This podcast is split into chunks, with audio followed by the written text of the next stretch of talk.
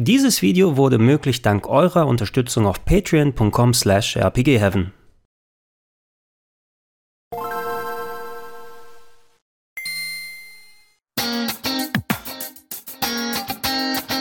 Schönen guten Tag und herzlich willkommen auf rpgheaven.de zu Gregor testet Persona 3 Reload. Das Remake des mittlerweile fast 18 Jahre alten PS2-Rollenspielklassikers steht kurz vor der Tür und ich habe jetzt bereits knapp zwei Dutzend Stunden spielen können, um euch zu sagen, hey, wie ist das Remake geworden, was bekommt ihr eigentlich damit und vor allem, wie schlägt es sich verglichen mit den anderen Versionen. Bevor wir ins Detail gehen, gespielt habe ich Persona 3 Reload auf der PlayStation 5. Dementsprechend ist die selbst aufgezeichnete Footage, die ihr seht, auch von dieser Konsole. Allerdings, es kommt auch für PC als auch die Xboxen heraus und gerade letztere Version ist vom besonderen Interesse, denn das Spiel wird direkt zum Release auch im Game Pass mit dabei sein. Meine Erfahrungen mit dieser Fassung beschränken sich auf ein kurzes Anspielen auf der Gamescom vergangenes Jahr, aber ich denke, da sollte es keine besonders großen technischen Unterschiede geben und ich habe darüber hinaus auch noch in das PS2 Original als auch in den PSP Port reingespielt, um den ultimativen Vergleich liefern zu können.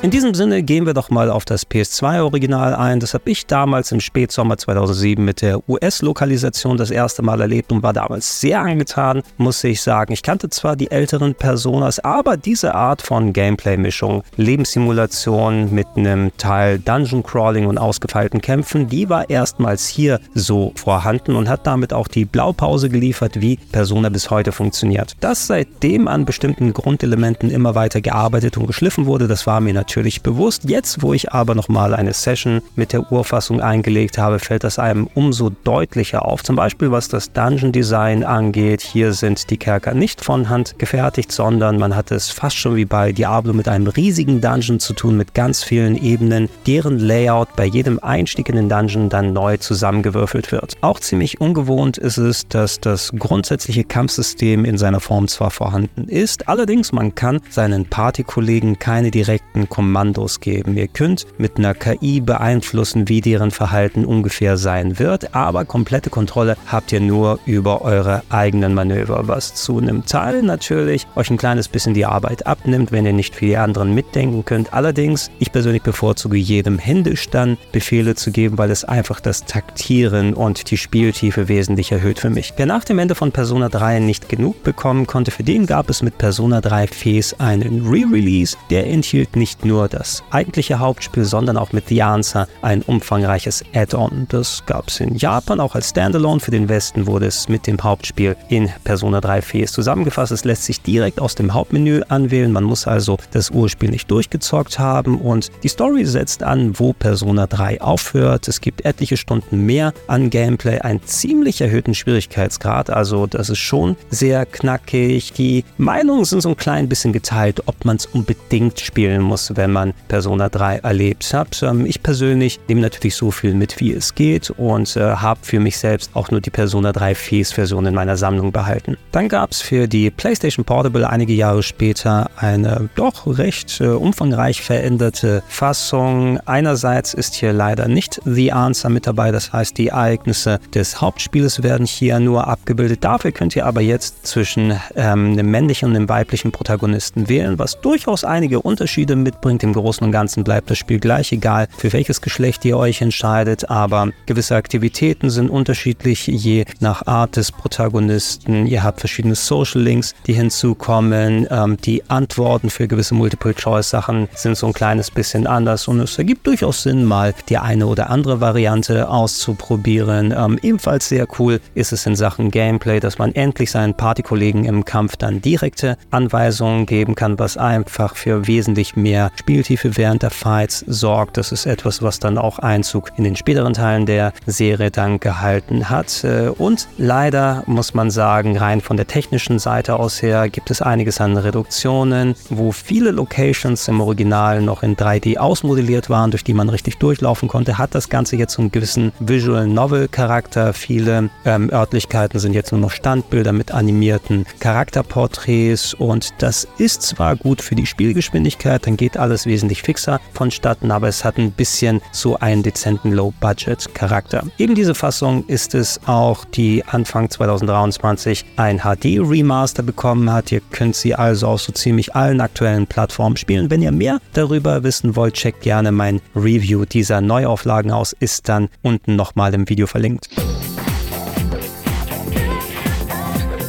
Kommen wir dann mal zu Persona 3 Reload. Und jetzt, wo ich es ein bisschen länger gespielt habe, als Remake würde ich es in der Ecke verorten, dass es sich ähm, sehr nah an dem Original dann orientiert, was den Ablauf, das generelle Gameplay und so weiter angeht. Allerdings mit äh, modernen Sensibilitäten nochmal erweitert. Das bedeutet, die Grafik ist besser, die Musik wurde nochmal neu eingespielt, das Voice Acting wurde neu gemacht. Am Gameplay wurde hier und da an signifikanten Stellen auch nochmal gedreht. Unter anderem, dass man seinen Partykollegen Kollegen auch direkte Manöver geben kann, was enorm wichtig ist. Aber in den anderen Punkten hat man sich auch wirklich nur auf das PS2-Originalspiel beschränkt. Zu einem ist zum Beispiel The Answer nicht vorhanden, also der spielbare Epilog aus Persona 3 Fes. Das haben die Entwickler von Atlus und Sega bereits im Vorfeld bekannt gegeben, was natürlich ziemlich schade ist, muss ich sagen. Ich bin ja, wie gesagt, Komplettist und hätte sehr gerne auch diesen Part der Story in dem Paket hier drin gehabt. Ähm, wo ich jetzt das die ganze Zeit gespielt habe, es fühlt sich schon sehr enorm nah dran an dem, wie es auf der PS2 abgelaufen ist. Die Entwickler selber haben auch gesagt, hey, wir haben es dafür erweitert, was gewisse Social Links und Aktivitäten angeht. Gegebenenfalls kommt man zusammengenommen auf eine längere Spielzeit sogar, als wie man es im Original mit The Answer zusammen gehabt hat. Ähm, von dem, was ich bisher gespielt habe, ja, ich kann schon merken, wobei es hat sich äh, bislang zumindest in den ersten zwei Dutzend Stunden alles doch sehr nah am PS2-Original gehalten. Und es ist ja nicht so, dass es ohne The Answer dann nicht nichts wert ist. Nur dieser kleine Malus, der hätte nicht unbedingt sein können, wenn ihr euch eh schon dran sitzt und das Spiel dann neu macht. Ebenfalls leider weggefallen ist die Wahl des Protagonisten aus der PSP-Fassung. Das heißt, ihr könnt nicht mehr als äh, weibliche Figur unterwegs sein, sondern nur noch als männlicher Charakter wie bei dem PS2-Original. Ich kann schon verstehen, wenn man auf der PSP das nur machen konnte, indem man diesen visuell reduzierten Visual Novel-Style genommen hat. Dadurch waren die Assets nicht so aufwendig, die man bauen muss, ähm, so wie das hier in Reload gemacht gemacht ist, hätte das bedeutet, hey, wir brauchen einen komplett voll animierten weiblichen Charakter, die Social Links müssten nochmal neu gestaltet werden, neues Voice Acting der anderen Leute, wenn sie mit einem interagieren, zusätzliche Lines. Das hätte schon einiges an Mehraufwand versucht, wäre aber auch ein Mehraufwand, der echt nett gewesen wäre, hätte mir zum Beispiel mehr Optionen und mehr Wiederspielwert gegeben. Auch so, es ist auf jeden Fall mehr als genug Gameplay in Persona 3 Reload vorhanden, aber diese beiden kleinen Mankos, äh, da hätte man noch ein bisschen anders damit umgehen können, meines Erachtens. Und äh, wenn ihr diese Sachen absolut vermisst, dann solltet ihr euch umschauen, ob ihr irgendwo noch die PS2-Version als auch das PSP-Original euch gönnen könnt.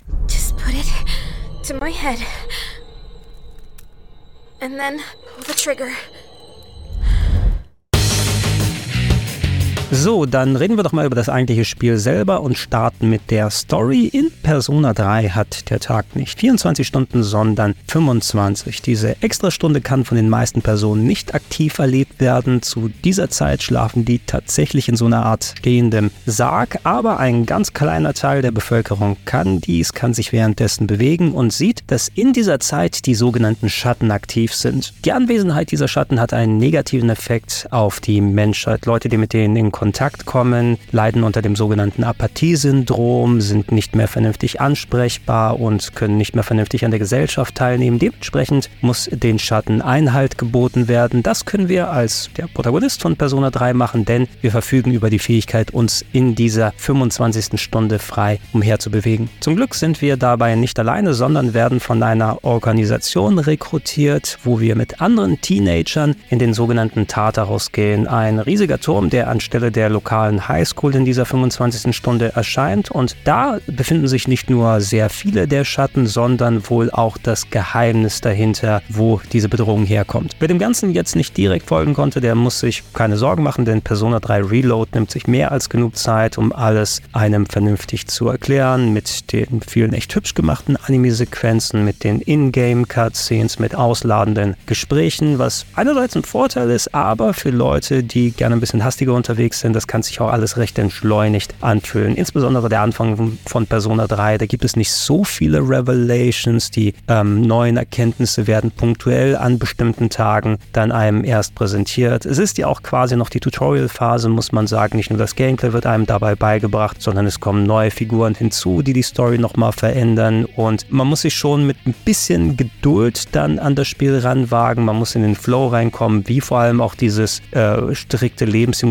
Lebenssimulationskorsett funktioniert mit dem konkreten Tagesablauf, mit dem in die Schule gehen, mit soziale Beziehungen pflegen und das dann so abwechseln, dass das Dungeon Crawling als auch Kämpfen und Bosse angehen miteinander funktioniert. Äh, ich, ich muss sagen, nach den fast 20 Jahren, ich weiß nicht mehr ganz genau, in welche Richtung die Story am Ende gegangen ist. Ich habe so eine grobe Ahnung noch im Hinterkopf, aber vielleicht ist es auch ganz vom Vorteil, denn ich bin gespannt darauf zu sehen, was exakt nun am Ende nochmal passiert ist. Ich bin auf jeden Fall sehr interessiert und es nimmt mich auch ganz gut, wie gesagt, rein, wie das präsentationstechnisch und von den Texten her gemacht ist. Das ist schon ganz gut hier umgesetzt, aber ihr solltet auch damit umgehen, dass es eben doch einige Zeit dauert, bis es richtig losgeht hier.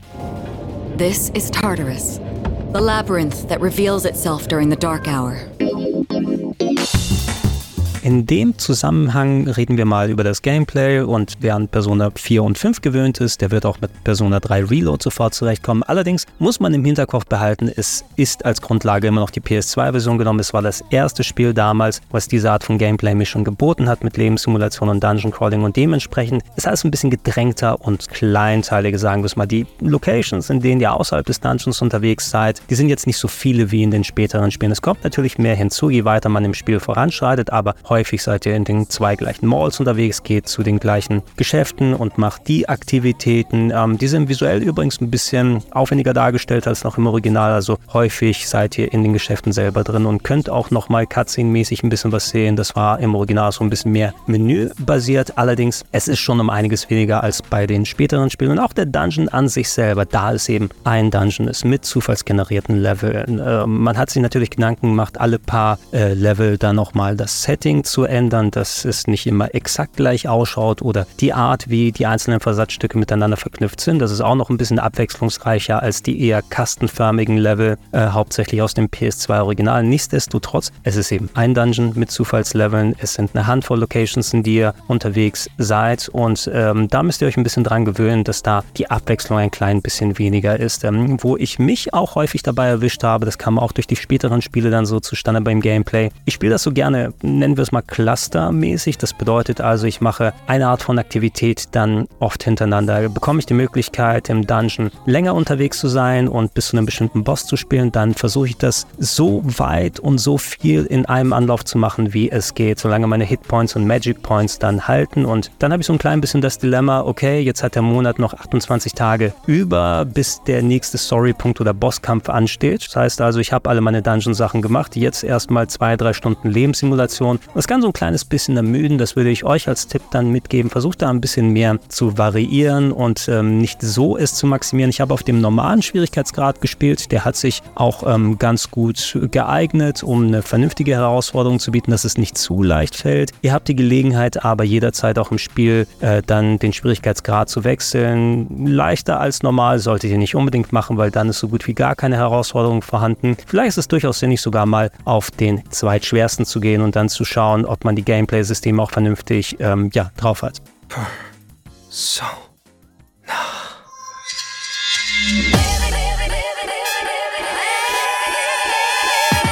Dann reden wir über das Kampfsystem und da hatte ich ja schon erwähnt, dass es ähm, den Vorteil gibt, dass man seinen Partymitgliedern direkte Befehle geben kann. So gilt es sich äh, von der Art und von der Abwechslung hier wie die späteren Persona-Teile, aber natürlich auch hier wieder mit dem Persona 3 Twist. Äh, grundsätzlich ein rundenbasiertes Kampfsystem. Alles ist auf eure Personas gewünscht, also eure Beschwörungsgeister, die eure Charaktere verschiedene Magien wirken lassen. Es ist so, dass eure Partymitglieder eine feste Persona haben, die sich nach und nach beim Aufleveln mit neuen Fähigkeiten dann erweitert. Euer Protagonist selber kann über mehrere Personas äh, verfügen, kann sie sogar miteinander fusionieren, um neue Personas zu erschaffen und dann Magien weiter treiben. Ähm, das ist auch ein großer Teil des Spielspaßes, wo man nach und nach seine Personas nicht nur verstärkt, sondern so weiter fusioniert, um möglichst breit aufgestellt zu sein von den Fähigkeiten, um natürlich die Elementarschwächen der Gegner vernünftig auszunutzen. Wenn es in den Kampf dann geht, dann ist alles klassisch rundenbasiert aufgebaut und es gibt wieder dann die erwähnten Elementarschwächen bei den Gegnern als auch bei euren Charakteren. Da müsst ihr darauf achten durch Analysieren und Ausprobieren. Hey, ich sehe, dass dieser Gegner auf Eismagie anfällig ist. Das heißt, welcher meiner Charaktere hat Eismagie? Wenn ich den Gegner damit treffe, kann ich eine Bonusattacke mir dadurch erwirken. Die kann ich vielleicht benutzen, um Ketten aufzubauen, sodass die Gegner gar nicht erst drankommen, um mich anzugreifen. Im Umkehrschluss, wenn alle Gegner einmal umgefallen sind, kann ich vielleicht sogar so eine Special Bonusattacke, eine All-Out-Attack dann äh, freisetzen,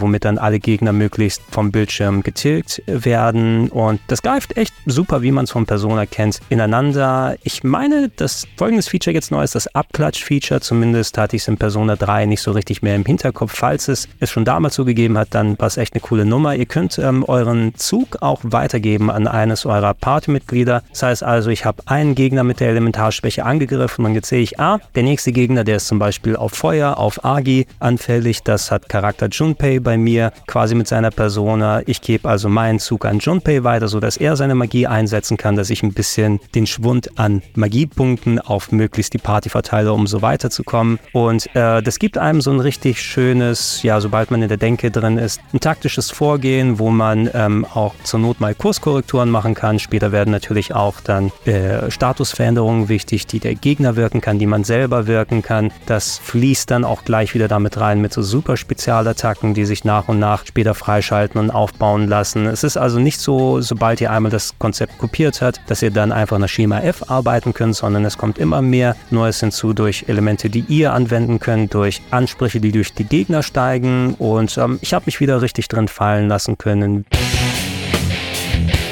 So, was gibt's noch über Persona 3 Reload zu sagen? Eine Sache, die mich ganz positiv überrascht hat, die hätte ich im Vorfeld vielleicht ein bisschen anders erwartet, ist, dass ich eigentlich ganz okay damit war, äh, wieder in zufallsgenerierten Dungeons zu sein. Ich habe mich enorm darüber gefreut, als die bei Persona 5 endlich handgefertigt gewesen sind. Ich bin nicht zufallsgenerierten Dungeons abgeneigt. Es gibt manche Games, äh, die dann so funktionieren, die zu meinem absoluten Lieblingsspielen zählen, wie beispielsweise Dark Chronicle, aber da hängt es auch mehr damit zusammen, dass es nicht die Struktur der Dungeons ausmacht, macht, sondern was man darin macht, wie das Gameplay grundsätzlich funktioniert. Und es ist bei Persona 3 Reload ja nicht viel anders. Das grundsätzliche Gameplay, dass man da nach und nach die Dungeons erkundet, aber die Gegner einem neue Herausforderungen bieten, dass man neue Items findet, kurzfristige Entscheidungen, die man treffen kann. Das ist weiterhin hier so vorhanden. Und es hat was Flottes und, und fast schon erfrischend Simples hier durch so einen zufallsgenerierten Dungeon dann durchzugehen, mit den Möglichkeiten zwischendurch nochmal auszusteigen. Ihr müsst ja nicht immer wieder von vorne vorne anfangen. Das ist kein Roguelike. Eure Erfahrungen werden mitgenommen. Es mag sich vielleicht ein bisschen Roguelike-mäßig anführen für neuere Gamer, aber es ist eben nur zufallsgenerierte Dungeons, mit denen man es hier hat. Ähm, ich habe das Gefühl, dass ich nicht so viel in Anführungsstrichen arbeiten muss für den Fortschritt hier. Natürlich fehlt im Umkehrschluss aber, wenn ich mich nicht auf bestimmte Rätsel oder andere Sachen innerhalb der Dungeons konzentrieren kann, so der Anreiz mehr als ich gehe mal jetzt hin und erkunde ein paar Stockwerke und hau die Gegner mal kaputt. Was habe ich nochmal als Erweiterung? Oh, neue Personas, kann ich die nochmal fusionieren, als das so mitzunehmen. Und innerhalb der ersten zwei Dutzend Stunden ist das noch nicht wirklich langweilig geworden, muss ich sagen. Aber ich merke so, langsam komme ich ein kleines bisschen in den Trotz. Ähm, wenn ich mich zurückerinnere an meine Zeit mit der PS2-Version, da habe ich es auch auf ziemlich